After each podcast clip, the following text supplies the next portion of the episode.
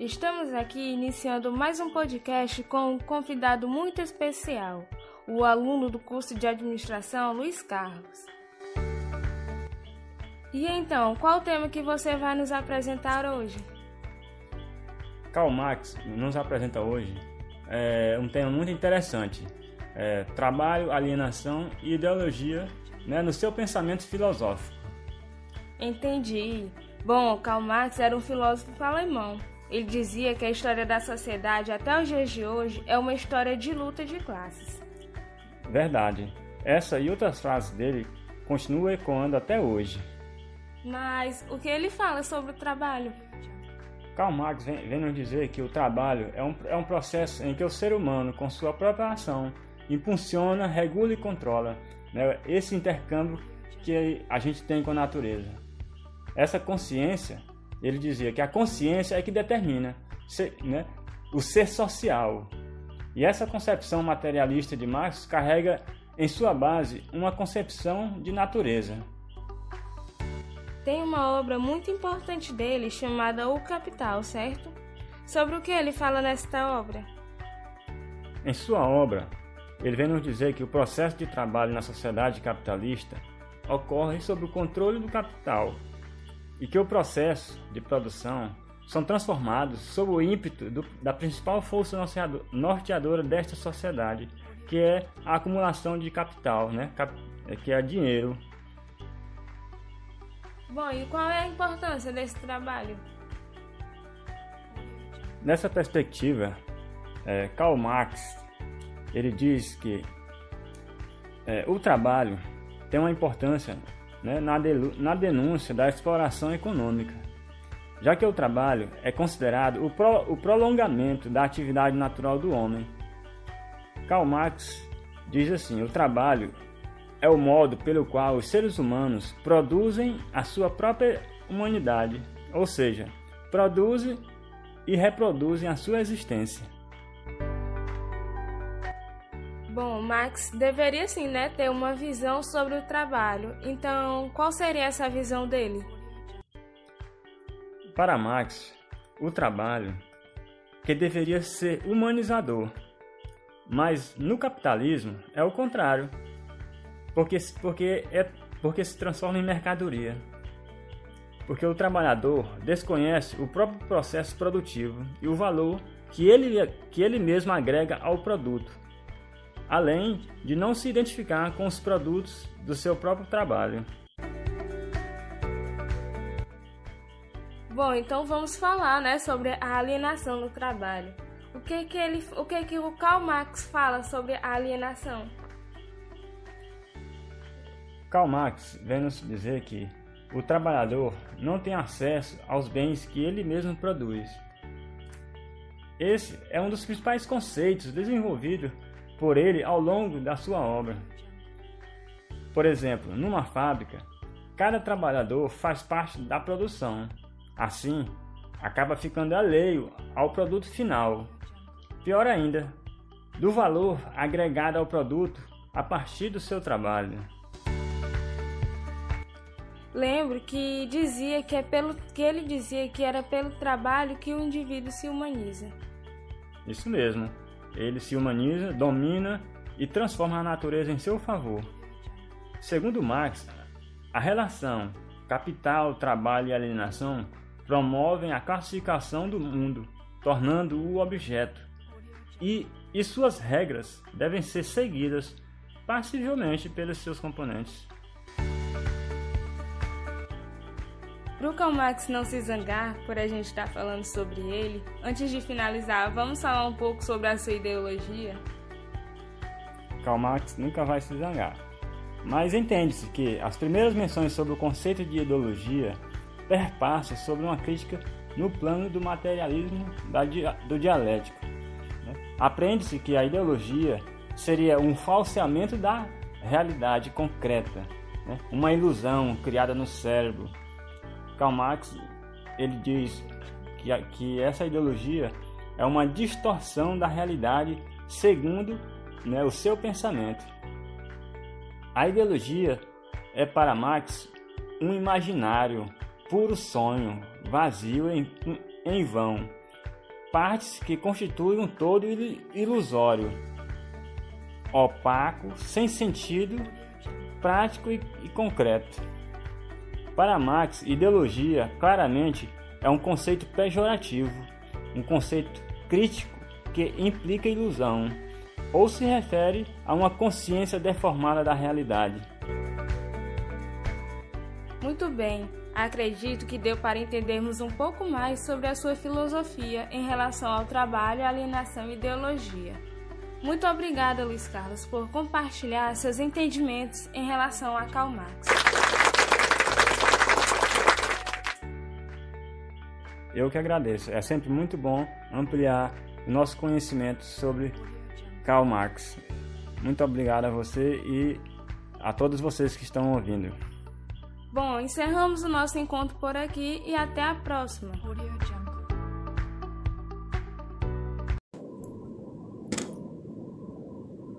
Olá, pessoal! Sejam todos bem-vindos a mais um episódio do meu, do seu, do nosso podcast Tá no Papo! Eu me chamo Carol. E eu, Marília Snett. No capítulo de hoje, nós vamos bater um papo super descontraído sobre as equipes autogerenciáveis. E para participar dessa discussão, teremos como convidados essas figuras ilustres, a Ana Maísa, Marco Silva e o Luiz Carlos, que são discentes do IFMA Campus de Coelho Neto. Sejam bem-vindos, pessoal. Obrigado pela oportunidade. Valeu, Mina. Obrigado pela oportunidade. Muito obrigado pela oportunidade também. Certo. Fiquem todos à vontade, tá bom? Então, pessoal, equipes autogerenciáveis. Sobre esse assunto eu já ouvi muitos conceitos que eu particularmente acredito serem um tanto equivocados. Isso mesmo, Carol. Conheço algumas pessoas que idealizam que os líderes de uma empresa que possuem essas equipes autogerenciáveis, eles só precisam ali no fim da meta, seja ela mensal, semanal ou até mesmo diária, né? Dependendo da organização, ele só vai precisar ali no final dessa meta para poder buscar o dinheiro, né? O lucro. Justamente, mas até que eu não acredito muito nisso não, hein, pessoal? E vocês, o que é que vocês acham disso? Será que é realmente assim que acontece ou não? Bem, Minas, esse conceito ele realmente está um pouco equivocado, como a Carol falou, pois uma equipe autogerenciável, ela realmente não vai depender de uma voz de comando para executar as suas funções ou cumprir as suas tarefas com responsabilidade e excelência. Mas nesse período, o líder ele não vai ficar ali só no luxo, não, ele vai estar buscando melhorias para a empresa, formas para a empresa crescer no meio externo. Ele vai trabalhar, né? Exatamente. Exatamente, né? Mas também a gente não pode esquecer, né, que como a direção vai ficar livre, né, ela deverá planejar melhorias, direcionar os planos visando onde quer chegar, né? Ela vai criar também estratégias que buscam o crescimento da empresa, como também vai fazer conexões externas. Ou seja, Marcos, enquanto a equipe autogerenciável ela está ali cumprindo as metas, né, a curto prazo, o líder, nesse tempo, vai buscar estratégias para poder incitar os resultados da empresa, é isso? Exatamente, Carol.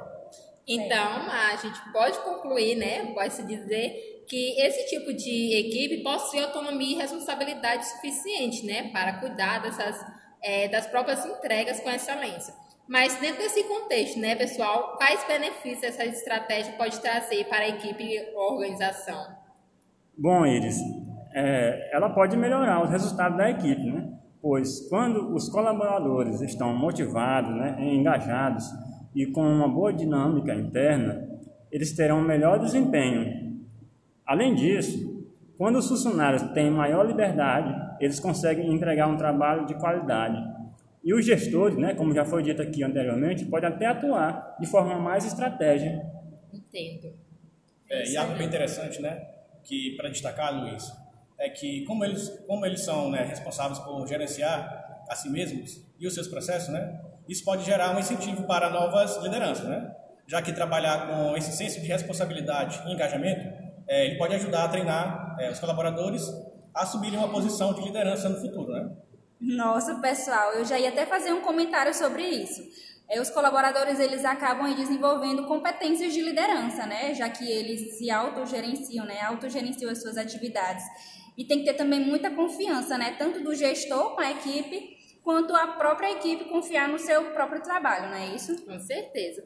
Agora, o senso de responsabilidade, esse termo realmente me chamou a atenção, né? Pois a gente percebe, né, pelo que já foi dito, que os membros da equipe eles precisam ter aí uma maturidade, eu digo assim, tanto técnica quanto até mesmo emocional, já que serão eles a decidirem sobre quem fará parte da equipe, tendo em vista, a gente leva em consideração que a equipe ali já vai possuir uma cultura, né? Verdade. Irisnete, e é exatamente isso.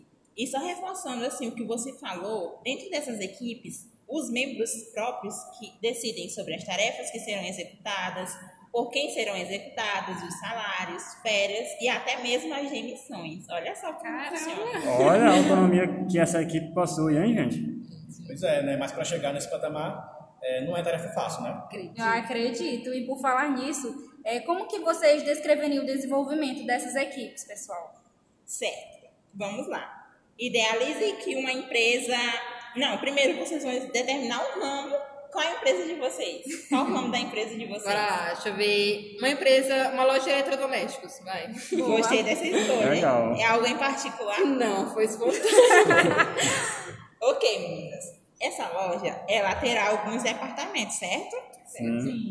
Então, vamos determinar alguns desses departamentos. Vamos ter um de finanças, um de tecnologia, um de logística, um de marketing e um de vendas. Isso. E aí o líder dessa organização, ele está de cabelos em pé por ter que gerenciar e apagar incêndios de tantos setores e ainda ter que lidar com o futuro da organização. Assim, para ele dar uma aliviada e não se focar mais ainda, ele vai ter uma equipe ou várias equipes autogerenciáveis, certo? Ok. Então, se há essas equipes na empresa, eles ajudam o gestor para que ele não precise bater cabeça com pequenos problemas. E assim ele vai se sentir mais livre para avisar os projetos de longo prazo da empresa. E como seria assim a questão do pontapé inicial, né? Simplesmente vai ocorrer aí um recrutamento e depois focar bastante em um treinamento ou alguns critérios que são exigidos para as pessoas selecionadas dentro desse mercado? Bora lá, Carol. Deixando bem claro que não é qualquer pessoa, viu? Sim. Porque para uma empresa começar e desenvolver uma equipe autogerenciável, primeiramente você terá que contratar as pessoas certas para compor essa equipe. Certo. No nosso exemplo, né, da empresa de eletrodomésticos, vamos escolher um setor, por exemplo, setor de vendas, ok? Sim. Então, para selecionar as pessoas que irão compor a equipe desse setor, é necessário atentar aos aspectos tanto culturais como os característicos da área, né, do setor. Né? No caso, o candidato vai precisar saber sobre atendimento, né, prospecção, saber ouvir o cliente e resolver as necessidades do mesmo, né, para que haja um excelente desempenho da equipe. Certo, mas assim, por quê? Porque, tipo, tem uma base do motivo, né? Porque se a organização ela visa ser autogerenciável, ela deverá buscar no mercado de trabalho aí, digamos que indivíduos que tenham essas aptidões que você citou, né, Luiz? E as próprias equipes... Droga, errei. Não. E como seria esse pontapé inicial? Simplesmente vai ocorrer ali um recrutamento, depois focar bastante em um treinamento ou alguns critérios que serão exigidos para as pessoas do mercado serem selecionadas? Bora lá, Carol. Vamos deixar claro que não é qualquer pessoa não, viu? Porque para uma empresa começar a desenvolver uma equipe autogerenciável, primeiramente você vai ter que contratar as pessoas certas, né, para compor essa equipe. Entendi. No nosso exemplo, né, da empresa de eletrodomésticos, vamos escolher um setor, né, o de vendas, ok? Gosto de vendas, bora. Então, para selecionar essas pessoas, né, que vão compor essa equipe, né, desse setor, é necessário atentar a alguns aspectos, né, tanto culturais como características da área, né, do setor que eles vão trabalhar. Sim. Então, no caso, o candidato deverá saber sobre atendimento, né, sobre prospecção de clientes, saber ouvir o cliente e resolver as necessidades do mesmo, né, exatamente para que haja um excelente desempenho, né, naquela equipe. Entendo, mas assim, por quê? Tipo, porque tem uma base do motivo, né? Porque se uma organização ela visa ser autogerenciável, ela deverá ali buscar no mercado de trabalho indivíduos que tenham essas aptidões, né, que você citou, e que a própria equipe exige, certo? Mas por que é importante, assim, ter essas pessoas? Então, Carol, você meio que respondeu aí, sabia? Ao escolher as pessoas certas, isso já é meio caminho andado, entende?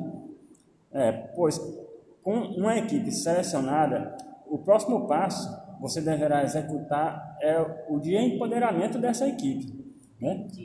O qual também pode ser considerado como chave do sucesso, sabia? Interessante. Sim, né? Olha, no meu setor de vendas, eu já estou com a minha equipe selecionada. Agora eu preciso da liberdade, né, para que eles participem de discussões, né? Que eles também participem da tomada de decisões. Essa tomada de decisões ela tem que ser em conjunto, né? Sim. E tendo em vista que se uma equipe não tiver autonomia, né, para tomar algumas decisões, ela jamais irá se tornar uma equipe autogerencial. É verdade. Pois é. Né? Assim eu estou tornando, né, essa equipe empoderada, né? E a partir disso, eles puderam identificar e resolver alguns problemas em vendas, né? Como a falta de organização no cumprimento de algumas metas, a falta de controle que pode vir, né, a causar atendimentos repetidos e o que leva à perda de dinheiro e tempo para solucioná-lo, né? Agora, assim, né, como ainda gerar a insatisfação do cliente, né? É complicado, né?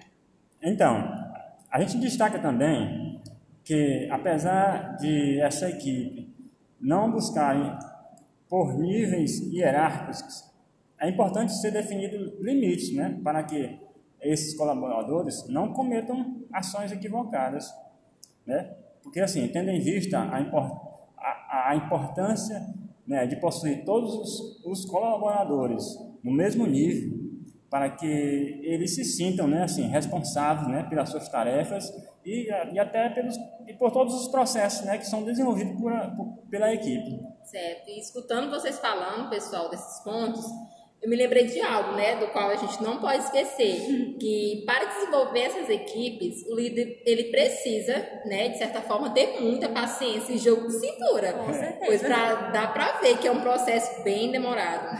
Com certeza, Irinete. E, além disso, é muito importante ter paciência, porque além de que é normal, né, acontecer erros, principalmente em um processo pioneiro.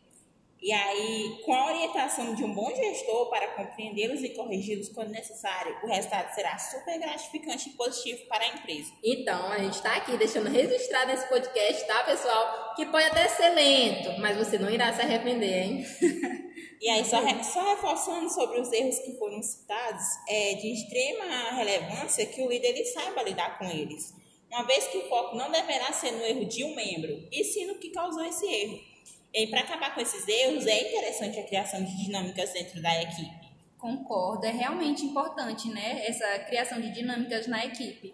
Só que isso pode ser realizado por meio de desafios? Sim, Carol, deve sim. Porque os desafios eles podem engajar a equipe, né, e tornar os colaboradores mais competitivos. E o mais importante, de uma forma saudável. Ah, sim. Estipular metas pode estimular a equipe, né? Assim como propor recompensas pelo trabalho executado, utilizando também técnicas variadas, né, para cativar a equipe a melhorar a sua performance. Né? Mas aqui, gente, vocês falando é tudo muito bonito, então eu posso concluir, né, que para o desenvolvimento dessa equipe não tem um lado, possamos assim dizer, ruim? Oi, Gisnete, infelizmente não. Meninas, pois o gestor ele pode dar de cara com uma equipe que está tão ligada, próxima, que chega a ser difícil expressar qualquer discordância ali, né? E assim, os membros, para evitar conflitos, não expõem, né, assim, a sua opinião, né, que pode ser divergente. Ele pode se sentir até assim, mesmo pressionado a se conformar às práticas e os comportamentos que já existem no grupo. Assim, o resultado pode ser decisões, né, que não são a melhor escolha para a equipe. Sim, compreendo. E, além disso, é importante ressaltar que essas equipes elas vão precisar de um treinamento e trabalho de desenvolvimento em grupo, para que elas consigam, assim, alcançar os resultados desejados. E, então, leva tempo, viu, para que essa equipe esteja totalmente pronta para assumir todas as responsabilidades. Certo, pessoal. Então, essa está sendo uma conversa magnífica, né? E está sendo também uma honra poder compartilhar esse momento com vocês. Vocês são jovens esplêndidos. Realmente, pessoal. Olha, que discussão massa e necessária, né? Hoje vimos o quanto essas equipes autogerenciáveis podem beneficiar uma organização. Assim, pessoal, algum de vocês quer falar algo mais, alguma coisa assim para a gente finalizar? Meninos, eu só gostaria de dizer aos gestores que desafiem a sua equipe, viu? É sempre interessante estipular pequenas metas a eles e entregar bonificações aos grupos que atingirem os melhores resultados. E como consequência, criamos uma competição mais saudável, que até mesmo ajuda no envolvimento dos envolvidos. Com certeza. Verdade. Então, gente, muito obrigada. Eu gostaria de agradecer a presença de vocês. É um grande prazer receber vocês aqui no Tá no Papo, tá certo? Sempre que quiserem, podem retornar. As portas estão abertas. E esse foi o nosso podcast sobre equipes autogerenciáveis. Muito obrigada, Ana Maísa. Obrigada, Marcos e Luiz Carlos. Obrigada, meninas, pela oportunidade. Foi gratificante ter esse bate-papo com vocês. Muito obrigado, né? Foi bem gratificante também. Foi bacana demais, viu? Valeu. Gente, muito obrigada mais uma vez, pessoal. E fiquem ligados que no próximo episódio iremos ouvir um pouco mais, né, sobre como é ter essa equipe autogerenciável na visão de um gestor. Não perca o próximo capítulo do meu, do seu, do nosso podcast Tá no Papo!